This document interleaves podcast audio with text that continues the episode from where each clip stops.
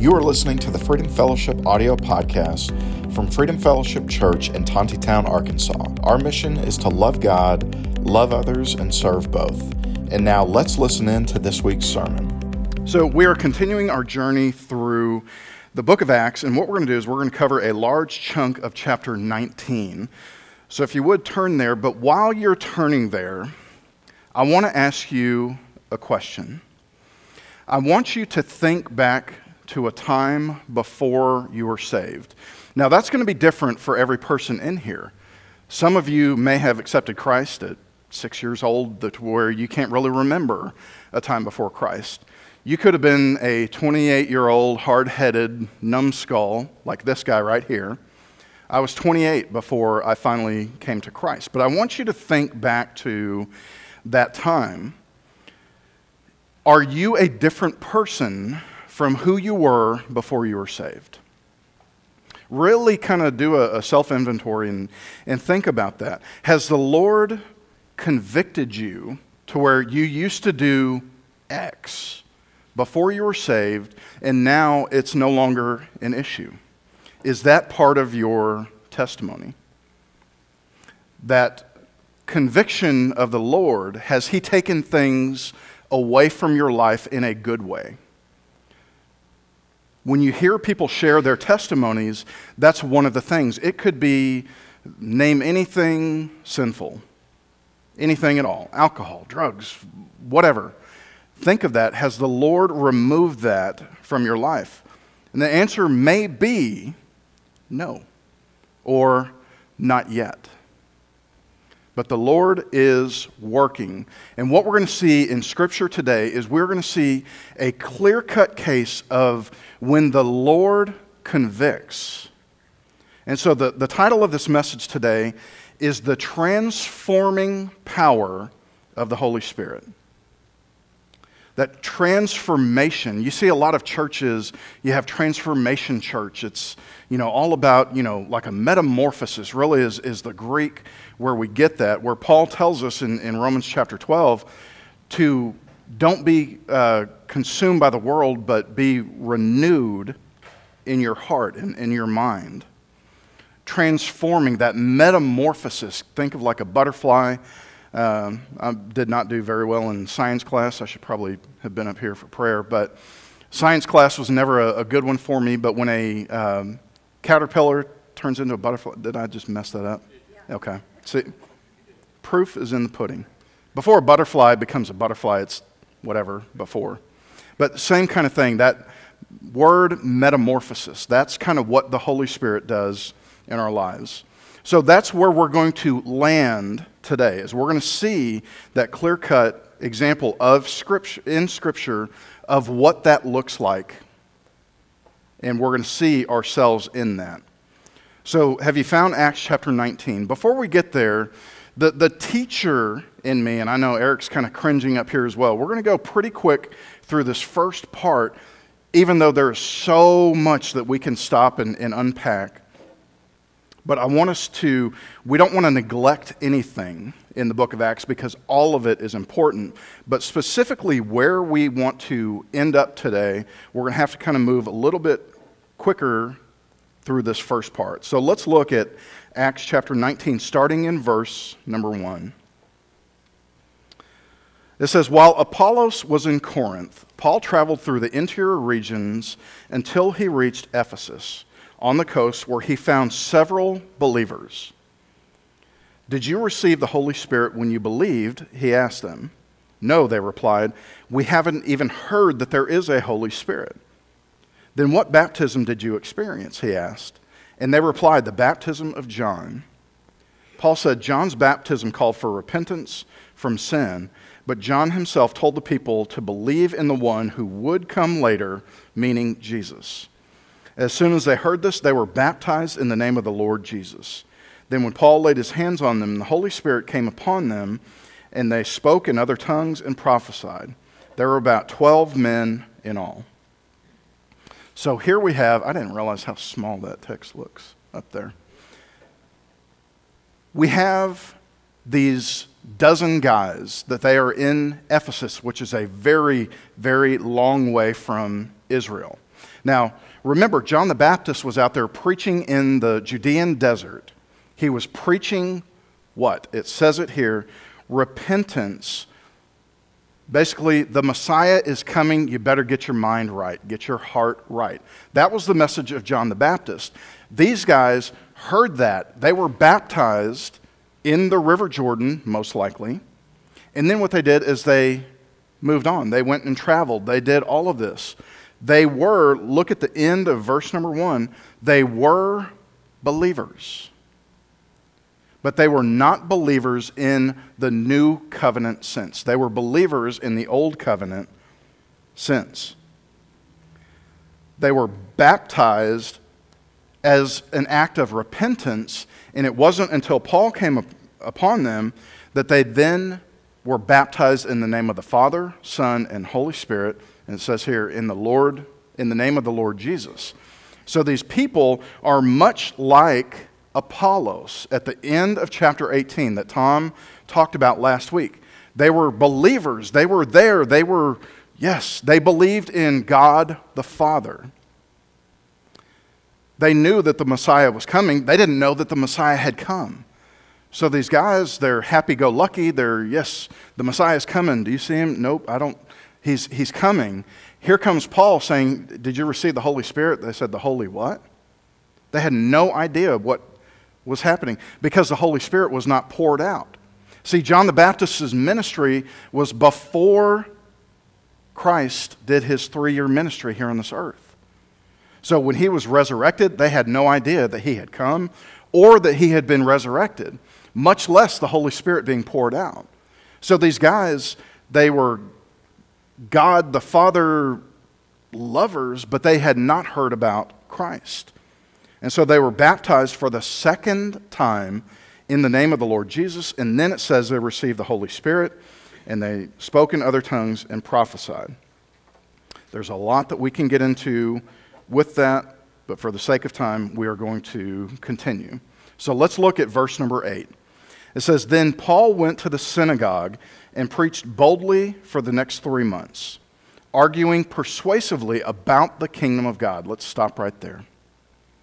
Paul, it says that he argued persuasively, and you may have a different translation.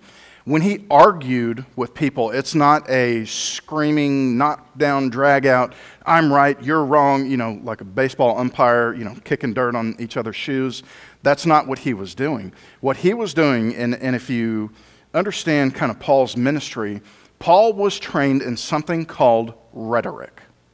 Rhetoric is the act of persuading someone.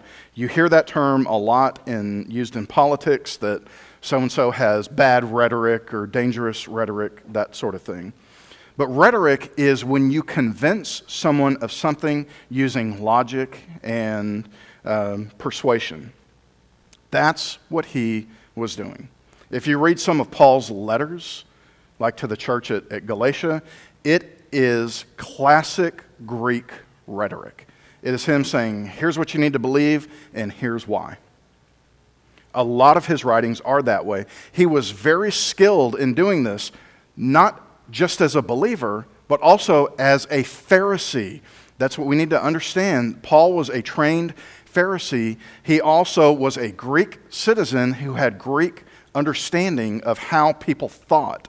So, what he would do is he would use their tactics, this rhetoric, and present the gospel and say, here's what you need to believe, and here's why. He argued persuasively about how good of a person he is. Nope. Look at the end of verse number 8. Arguing persu- persuasively about the kingdom of God. That's what Paul was out doing. He was preaching the kingdom of God. Much like John the Baptist saying, the kingdom of God is at hand, Paul is saying, here is the kingdom of God. Here's what you need to do to respond to this message of the gospel. Verse number nine, but some became stubborn, rejecting his message and, and publicly speaking against the way or Christians. So Paul left the synagogue and took the believers with him. Then he held daily discussions at the lecture hall of Tyrannus. This went on for two years, so that and watch this, so that people throughout the province of Asia, both Jews and Greeks, heard the word of the Lord. The word of God, this message about the kingdom of God, was being spread. Jews, Greeks, everyone in the area was hearing it. Did everyone respond positively or favorably to it? Nope. They did the opposite. They became stubborn. But watch this in, in verse number 11. This is while Paul was in Ephesus. It says, God gave Paul the power to perform unusual miracles. When handkerchiefs or aprons that had merely touched his skin were placed on sick people, they were healed of their diseases and evil spirits were expelled. I don't know if you have ever flipped on a televangelist or something on one of the, the Christian channels. Sometimes you hear they have guests come on or, or something, they talk about this that what they do is they will sell you a rag that has been personally touched by someone with the anointing. They will sell it to you. You then take that to someone in the hospital or someone who is homebound or something like that, and it will magically heal them. Where do they get that idea? This verse, these two verses right here. Now, again, when we started this journey in Acts, one of the things that we had talked about, the narrative, which is what we're looking at, is not necessarily the norm. So, like my parents, when I was being brought up with my two brothers, there's an old term, and I know my parents said it many, many times monkey see, monkey do. We were going to mimic our older brother, and my younger brother would mimic me and him. It's when you see something and then you go and act on it and, and try to do it. Same kind of thing here. If I see this and say, whew, man, I'm kind of sweaty up here today, let me, you know, do this, and then that will then go and, and heal someone. That's not how this works. We are not Paul. Paul had unique apostolic authority. Same thing with Peter. I want you to flash back to Acts chapter 5 when Peter was walking by, Peter's shadow healed someone. Do you remember that? His shadow healed someone. Is that the norm? Can we go at high noon and try to get a good shadow and you know hold your hand or whatever under there? That's not how that works. So when we look at verses 11 and 12, these unusual miracles. Some of your translations may say extraordinary miracles. Again, what was the purpose that Paul was doing out there? He was preaching the kingdom of God. He was preaching the kingdom of God. These miracles backed up what it is that he was saying. The content of his message, people are like, well, okay. And then a, a, a miracle was performed. It's like, oh, it authenticated what it is that he was saying. Paul was the Lord's representative in this pagan area of Ephesus, which we're going to talk more about here in just a second. But the Lord used these unusual miracles, these extraordinary miracles, to get his message across to people who were either stubborn, like it said in verse number nine, who needed some kind of proof, some kind of proof to let me know that this is true. Verse number 13, it says, A group of Jews was traveling from town to town, casting out evil spirits. They tried to use the name of the Lord Jesus in their incantation, saying, I command you in the name of Jesus, whom Paul preaches, to come out. Verse 14 Seven sons of Sceva, a leading priest, were doing this. Let's pause right there. These are itinerant Jewish exorcists. Yep, they existed back then, they still exist today by profession. What they would do is they would go from town to town casting out demons and evil spirits. They were successful in doing that. They made a living doing that. Going around casting out evil spirits. Was it authentic? I don't know. I tend to think not. But what happened here in Ephesus, look at verse number 15. But one time when they tried it, the evil spirit replied, I know Jesus and I know Paul, but who are you? Then the man with the evil spirit leaped on them, overpowered them, attacked them with such violence that they fled from the house naked and battered. To me, that's funny. When you start messing with something that you have no idea, you're right leading up to it, at least in your own mind. Like, psh, I can cast anything out of anybody. I'm me and my brothers. Look at this. We are so good at what we do until you come across the real deal. The evil spirit recognized the authority and the power that Christ had. He knew that Paul was a true representative of the true God, that Paul had apostolic authority, but then you have these clowns who come in and try to do it themselves, and then they get an old fashioned whooping.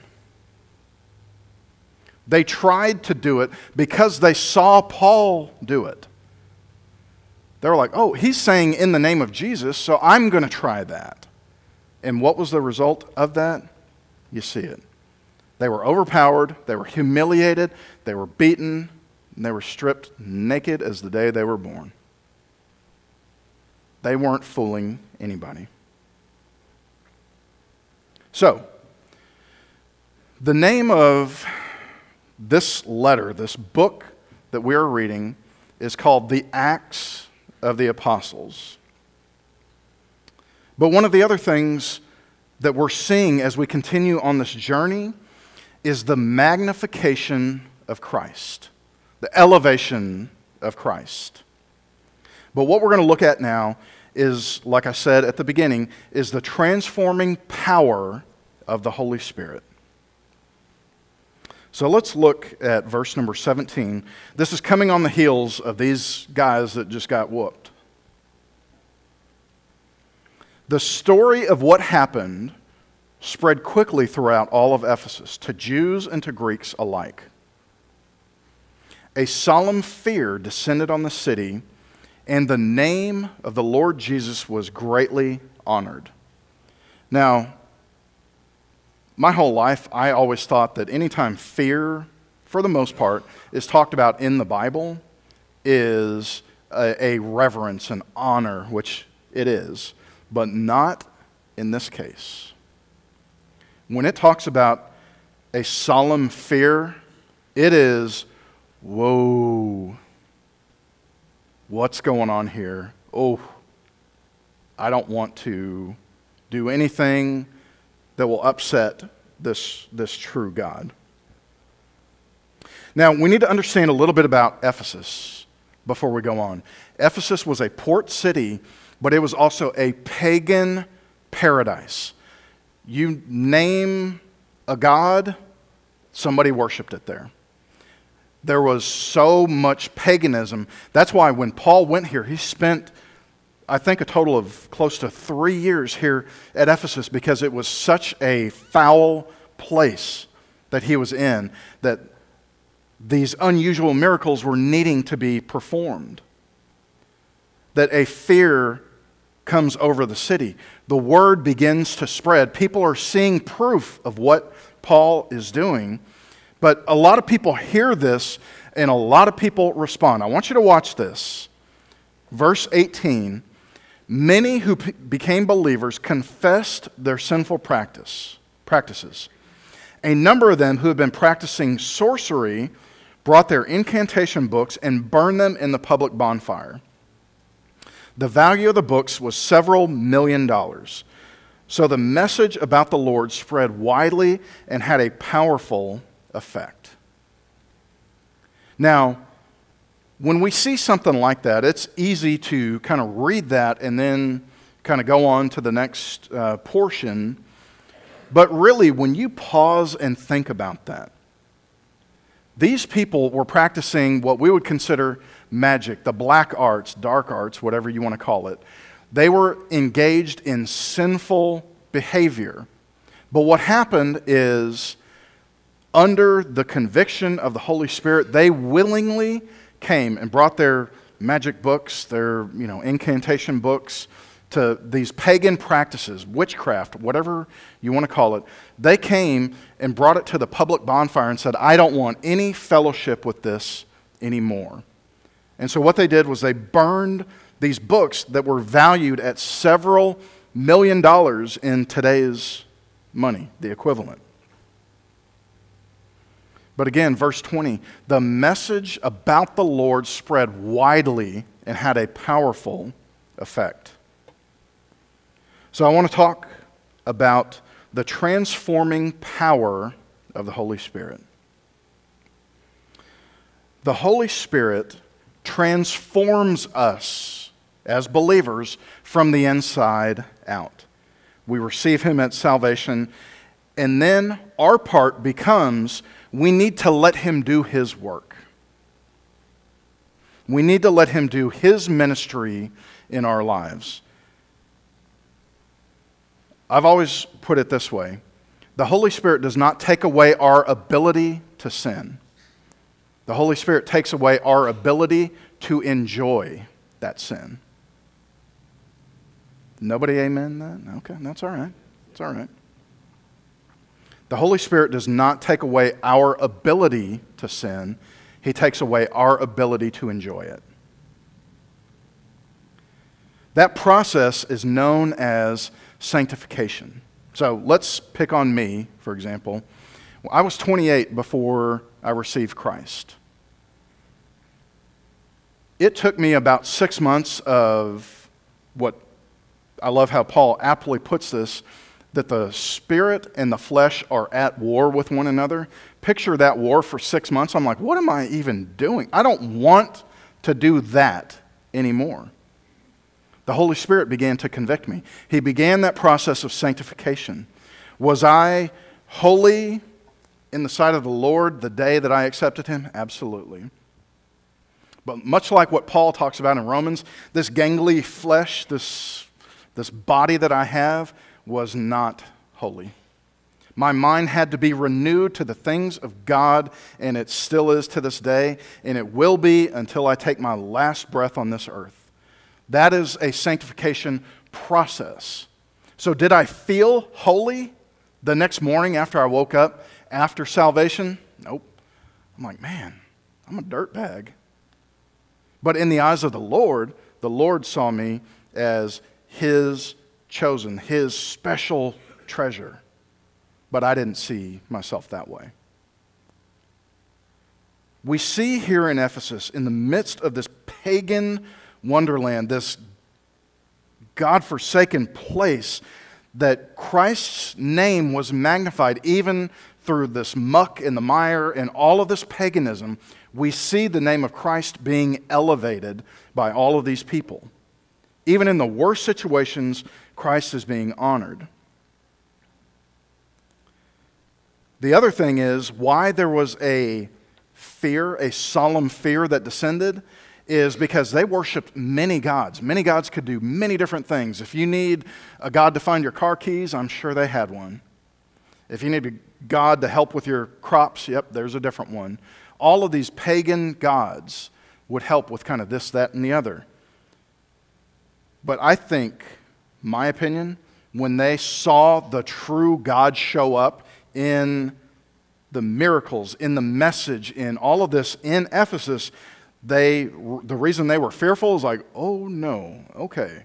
Our pagan gods, our little chump change gods, they can't handle, uh, hold a candle to the true God because we are seeing the true God.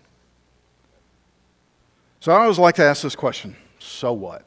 This is good that we're reading this really good account where Paul went to Ephesus, people were convicted. Awesome. What does that mean for me? I'm glad you asked. This is a good reminder about the transforming work. It is a transforming process, not an instantaneous. I did all of this stuff, then I accepted Christ, and then, nope, I'm not going to touch this, this, this, this, or this. For some people, that's how it works, but not for everybody. the Holy Spirit helps us become more and more Christ like. Again, it is a process, cleansing us from our old ways of thinking and our sinfulness. And there's a, a, term that we see in the Bible, but if you talk to anyone who has, has struggled with a particular sin or something like that, the term darkness, in a spiritual sense, it is very, very real. When people feel con- convicted in a not in a convicting way from this congregation, but when people are like, well, I, I don't want to go back to church because so and so may know what I did. Well, here's the thing I want to spoil everything for everybody. Everybody in here struggles with something. So, guess what? You're not alone. If there's anybody who does not sin whatsoever, I want you to raise your hand. Guess what? We're all in good company. We all sin. We all struggle with sin. It's different for every single person. So we are all equals in that fact that we need a perfect Savior. We need Him. So let's get that straight. Cat's out of the bag. We're all imperfect people. So let's continue to build on that. We still do, in the words of Tom Doty, we do dumb stuff as believers. We do our absolute best to honor God in everything that we do, but guess what? We all fall short. Is that an excuse to say, well, no, you just you did your best. Okay, it's no no no no no. Having good intentions is not good enough. The Holy Spirit should be cleansing us. Picture doing laundry the way they used to scrubbing it on the, the washboard and, and all of this. It is a scrubbing, it is a process, a cleansing that takes place. So I'm going to point out just a couple of, of quick things here. This is from 1 John chapter 1, verse 5, and we'll put this up on the screen. We're going to go kind of quick through these. It says, This is John writing. He says, This is the message that we heard from Jesus and now declare to you God is light, and there is no darkness in him at all. So let's simplify this light and dark, good, evil. Okay? Very simple. He goes on to say, So we are lying if we say we have fellowship with God, but go on living in spiritual darkness. We're not practicing the truth. In other words, for us as believers, we need to be practicing the truth. Practicing is a verb, it's an action, it's things that we need to do. We need to practice truth. But if we are living in the light as God is in the light, then we have fellowship with one another, and the blood of Jesus, his Son, cleanses us from all sin. Amen to that. Let's jump to the next one Ephesians chapter 5, verses 8 and 9. Do we have that? There we go. For once you were full of darkness. Guess what? That was me at 28 years old before I came to know Christ. 28 years old, I was full of darkness. Some people say, no, people are basically good, they just do some bad stuff. No, we are spiritually full of darkness before we come to know the Lord. But now you have light from the Lord, so live as people of light. For this light within you produces only what is good and right and true. Now, if we try to do this up here in our heads, we're going to fail. It has to be the work of the Holy Spirit in our lives. So you may be asking, okay, what does this look like? In reality, what does this look like? I'm glad that you asked. Watch this. And I love how the Lord ties everything together. This is Galatians chapter 5, starting in verse number 19. Again, we're keeping it simple light and darkness. Light and darkness.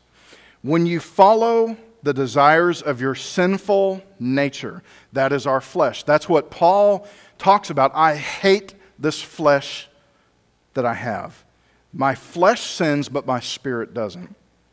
He says, when you follow the desires of your sinful natures, the results are very clear sexual immorality, impurity, lustful pleasures, idolatry, idolatry, sorcery, hostility, quarreling, jealousy, outbursts of anger, selfish ambition, dissension and division, envy, drunkenness, wild parties, and other sins like these. Let's stop right there. If we are believers, we desire to live in the light. We desire. That's what the Lord calls us to do, to live in the light. It says, if you feed your flesh, if you feed that, this is going to be, these are examples of the outcome. All of these things. And I guarantee you that there are people in this room, those who are watching online right now, who are struggling with these things right here. He goes on to say, Let me tell you again, as I have before, that anyone not living that sort of life will not inherit the kingdom of God. Does that mean I became saved and then I struggle with one of those things listed that God's erasing my name? I won't get into heaven? No. It's unrepentant sin from that. Salvation is a completely different thing, but for the sake of time, I just wanted to, to clarify that. Conversely, conversely, verse 22, but the Holy Spirit produces its this kind of fruit in our lives. Let's look. Love, joy, peace, patience, kindness, goodness, faithfulness, gentleness, and self-control. See, I told you. Self-control. That's what the Holy Spirit produces in our lives. So let's look at this example of these people in Ephesus who were practicing magic and sorcery and doing all of that, they were compelled by the Spirit to go and burn their, their books in the public square. They felt that conviction. They're like, mm. it says that they came, they con- confessed their sinful practices. They knew what they were doing was wrong. Was it Paul up there shaking his finger saying, Nope, no magic for you today. You're a believer now? No. It was the Holy Spirit convicting them to where they voluntarily did this. But I want you to, if you get nothing else from today, I want you to listen to these next three verses. Because a lot of times we stop at the fruit of the Spirit. We stop right there. But I want you to look at verse 24. Those who belong to Christ Jesus have nailed the passions and desires of their sinful nature to his cross and crucified them there. Since we are living by the Spirit, let us follow the Spirit's leading in every part of our lives. Let us not become conceited or provoke one another or be jealous of one another. Verse 24 really jumped out at me in reference to what happened in Ephesus. What those people did they now belong to Christ Jesus. What they were doing is they were confessing their sin. They were saying, I don't want this anymore. I don't want fellowship with darkness anymore. And we see the result. They came and they publicly burned their incantation books. Or, in other words, according to verse 24, they nailed the passions and desires of their sinful nature to his cross and crucified them there. Since we are living by the Spirit, let us follow the Spirit's leading in every part of our lives. We're going to go into a time of ministry here in just a second. And what we want to do is we want to do things a little bit different. Normally, we have people come up to the front for ministry time. This time, we're going to go to the back. We're going to have the elders kind of placed around. If there is anything that you are struggling with. You don't have to go into details. But we want you to know that prayer from other believers is what helps in this. Sometimes confessing things like what they did here is helpful. I'm not saying you have to do that, but it's, a, it, it's an option. If there's something that you're struggling with, I can't shake this thing. It continues to chase after me. I can't do it. We want you to feel comfortable doing that. You may not feel comfortable doing it here this morning, and that's okay. But if the Lord is convicting you, the Holy Spirit is convicting you in a certain area, you can find myself. You can find one of the elders. Call us tonight. We can meet for coffee later this week. Something like that. But we need to do exactly what verse 24 and 25 is saying. Those who belong to Christ Jesus have nailed the passions and desires of their sinful nature to his cross and crucified them there. That's what we want to happen this morning. And since we are living by the Spirit, let us follow the Spirit's leading in every part of our lives. Heavenly Father, we thank you for today. Lord, we thank you for your Holy Spirit. We thank you for his ministry in each of our lives, and we thank you the transforming power that he has, that you have given to your spirit to help us walk our Christian walks. Lord, we are human beings. That means we have a flesh. Our spirit desires, truly desires to bring you glory and to do things that are in the light but we also have a flesh and we fail. And sometimes we fail often. And Lord, we just ask that your Holy Spirit just lead us and convict us this morning where we need to be convicted. According to you, not according to me, not according to anyone else. But we just ask that during this ministry time that we take a, a self-reflection, a self-inventory, and we listen to you. That we listen to your spirit. If there is a prompting from you, Lord, just give us the, the, the strength to go and pray with one another. It doesn't have to be one of the elders, it could be the person next to us in our seats. But Father, we want to do what your word tells us that we're living by the Spirit, that we want to follow the Spirit's leading in every part of our lives. And Lord, we just ask for, for your hand to lead us in that. And we thank you for it. In Jesus' name, amen. Thank you so much for listening to the Freedom Fellowship audio podcast. We are located at 990 West Henry de Tonti Boulevard in Tontitown, Arkansas. You can check us out on the web at freedomfellowship.com or you can find us on social media by searching Freedom Fellowship NWA. We hope you have a great week and that you live out the mission of the church, which is to love God, love others, and serve both.